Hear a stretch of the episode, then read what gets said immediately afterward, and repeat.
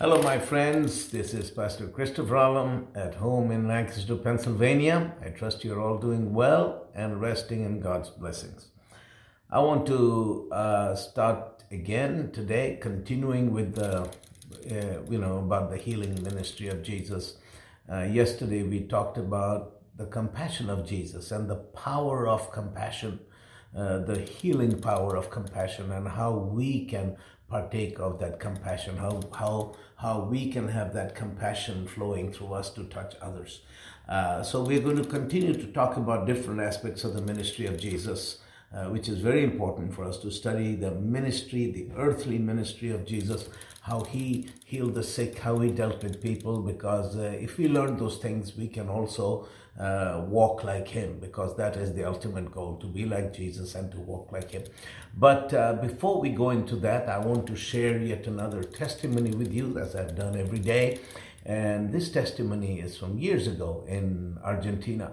I did my, this was my first ever crusade in, uh, in Argentina, uh, in the city of Rosario. And uh, uh one night, uh, I'll never forget this. Uh, I mean, that crusade was so powerful, we even extended it by several nights. And uh, we had huge masses of people come and people saved, healed, delivered. It was powerful. But I remember one night I, I got up to preach and I opened my Bible to Psalm 103 and I began to read from Psalm 103 and I began to read, Bless the Lord, O my soul, and all that is within me. Bless his holy name. Bless the Lord, uh, O my soul, and forget not all his benefits. He forgives all your sins and heals all your diseases. And the moment I read that, he forgives all your sins and heals all your diseases. I was just reading from the Bible. I hadn't even prayed. I was just reading the scripture. Suddenly the crowd, a certain section of the crowd began to scream and shout and people were, I mean, it was totally crazy. So I stopped and I said, what happened? What happened? And uh, suddenly a wheelchair shot up in the air. Somebody held up a wheelchair in the air and this and people were shouting and they and i saw this old lady she was about well not old i'm old too. She was maybe 55 60 years of age. She came walking through the crowd with along with a couple of people with her and she came all the way to the platform and testified that she had been her backbone had been severed. Actually it was broken. The backbone her spinal cord had been broken for 16 years and she had been on that wheelchair unable to move stand or walk. And when I read the scriptures, the power of God came right over her, and in an instant she was healed and she got up and began to walk. You know, beloved, uh, I hadn't even prayed for her. But you know what it is? There is power in the Word of God. The Word of God is always full of power. Jesus, uh, he, you know, he says, My words, they are spirit and they are life. And in John 6 63, that was the, he said, My word, they are spirit and they are life. And, and the psalmist said that he sent forth his word and he healed them. The word of God, my friends, is so powerful that when we read the word, just the mere reading of the word or the speaking of the word of God releases miracles because God created the heavens and the earth with his word. Hebrews 1 says that he upholds all things with the word of his power. Never discount the power of his word. And that's why I always tell everybody that we must speak the word of God with our mouth. Speak the word, speak the speak the word. Speak it out. Speak the word over your situation. Speak the word over the sick. Speak the word over the people you meet. And God is going to do miracles through his word. Praise God. Anyway, uh, on to our study. And uh, uh, yesterday I read from Mark 1 uh, 40 to 42, 40 to 42 about the leper, uh, the leper who came to Jesus and, and he, he said, Lord, if you will, you can make me whole. And Jesus, it says, he was moved with compassion and he touched him and said, I will be, you know, I will. And instantly the man was whole. And uh, I want to read another story about the compassion of Jesus. And this is from Luke chapter 7, verses 11 to 15. And it came to pass the day after that he went into a city called Nain, and many of his disciples went with him, and much people. And now, when he had come nigh to the gate of the city, behold, there was a dead man carried out, the only son of his mother, and she was a widow, and much people of the city was with her. So here's a he, he saw a funeral uh, procession, and it was a it was a young man uh, who was the only son of his mother who was a widow. So here's this lady, she's a widow. Uh, in other words, her husband had passed away and she had only one child, and there was this son. And uh, if you understand how society there works, uh, wives were taken care of by their husbands. And when the husband died, it was always the sons who took care of their mothers. And so now she has no sustenance. Her husband has died. Now her only son has died.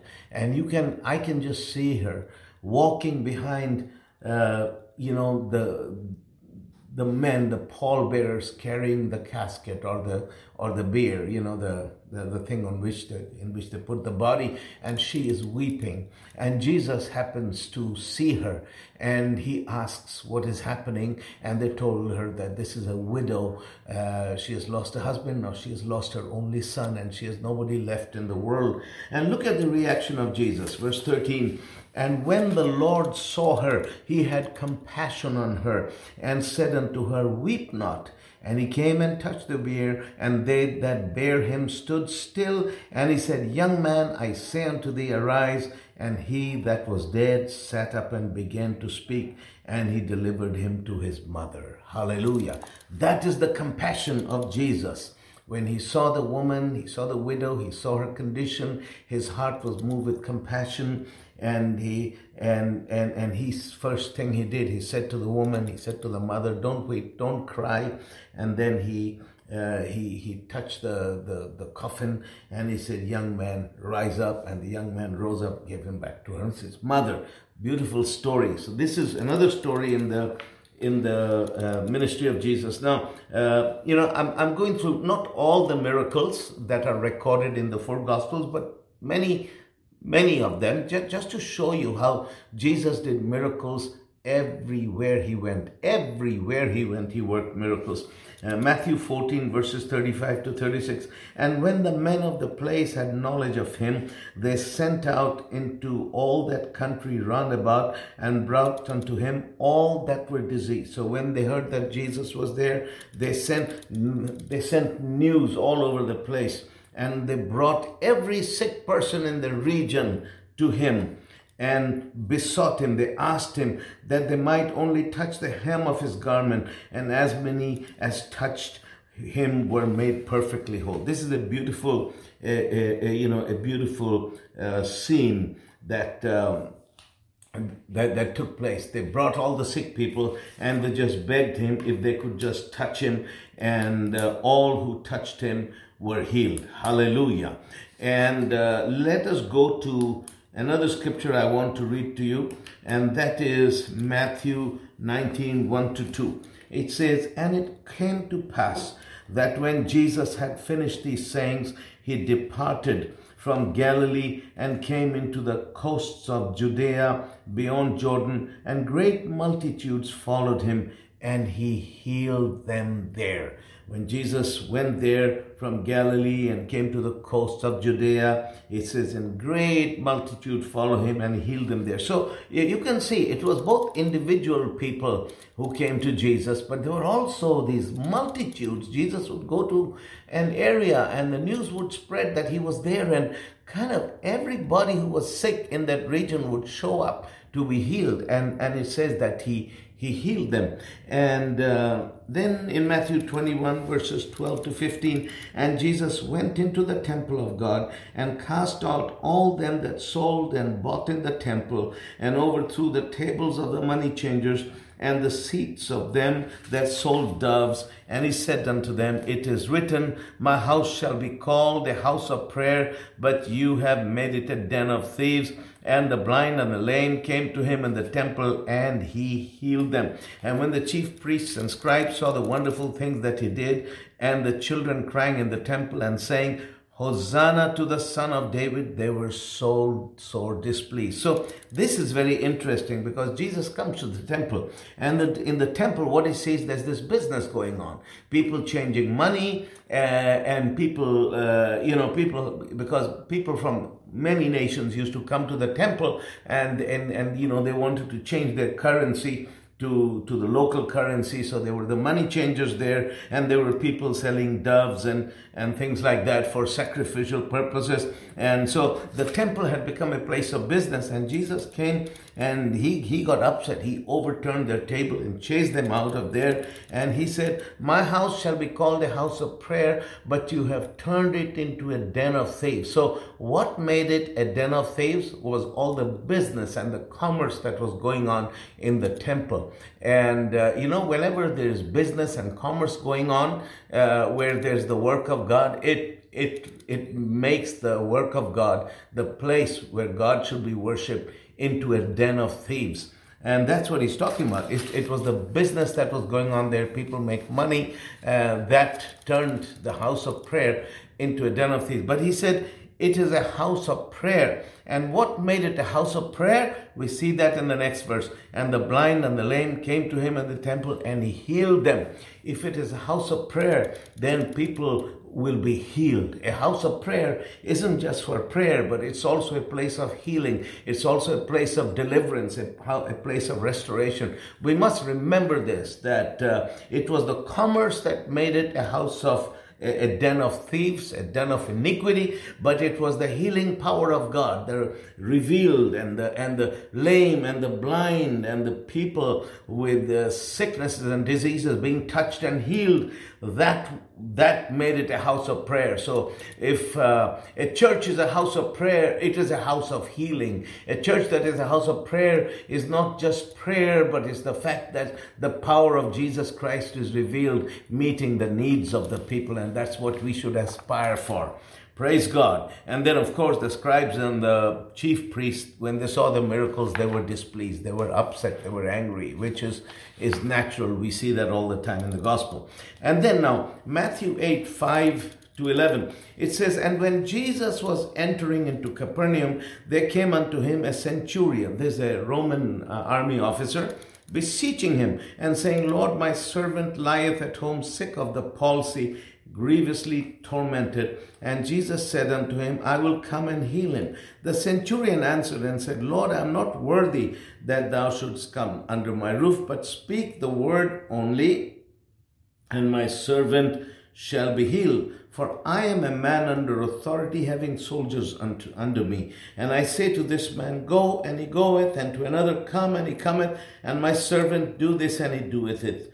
When Jesus heard it, he marveled and said unto them that followed, Verily I say unto you, I have not found so great faith, no, not in Israel. And in the subsequent verses, we see how Jesus spoke the word and, and the servant was healed. But this is a very, very interesting story because this man was a centurion, and um, a centurion is like a, uh, you can say, like a, like a major commanding a company. Uh, in, in the infantry, a company is about 150 men. Uh, you know, anywhere, yeah, uh, roughly 140, 150 men. That's a typical classic infantry company and is commanded by a major. It can be commanded by a captain, but usually commanded by a major. So a centurion was like a, a, a commander of a century, a commander of a hundred soldiers.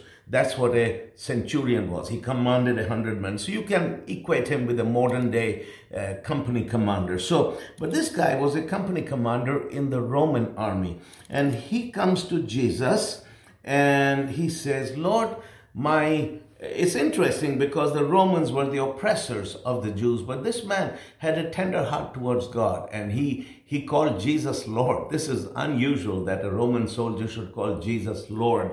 Normally, these people were very cruel, very brutal, very disrespectful. But he comes to Jesus and says, Lord, my servant lies at home sick of the palsy grievously tormented. He said, my, my, son, my servant is paralyzed. That's what it was. Uh, sick of the palsy and he's tormented. And Jesus said, I will come and heal him. And look at what this guy says. He said, Lord, I'm not worthy that you should come under my roof under my roof but you speak the word only and my servant shall be healed.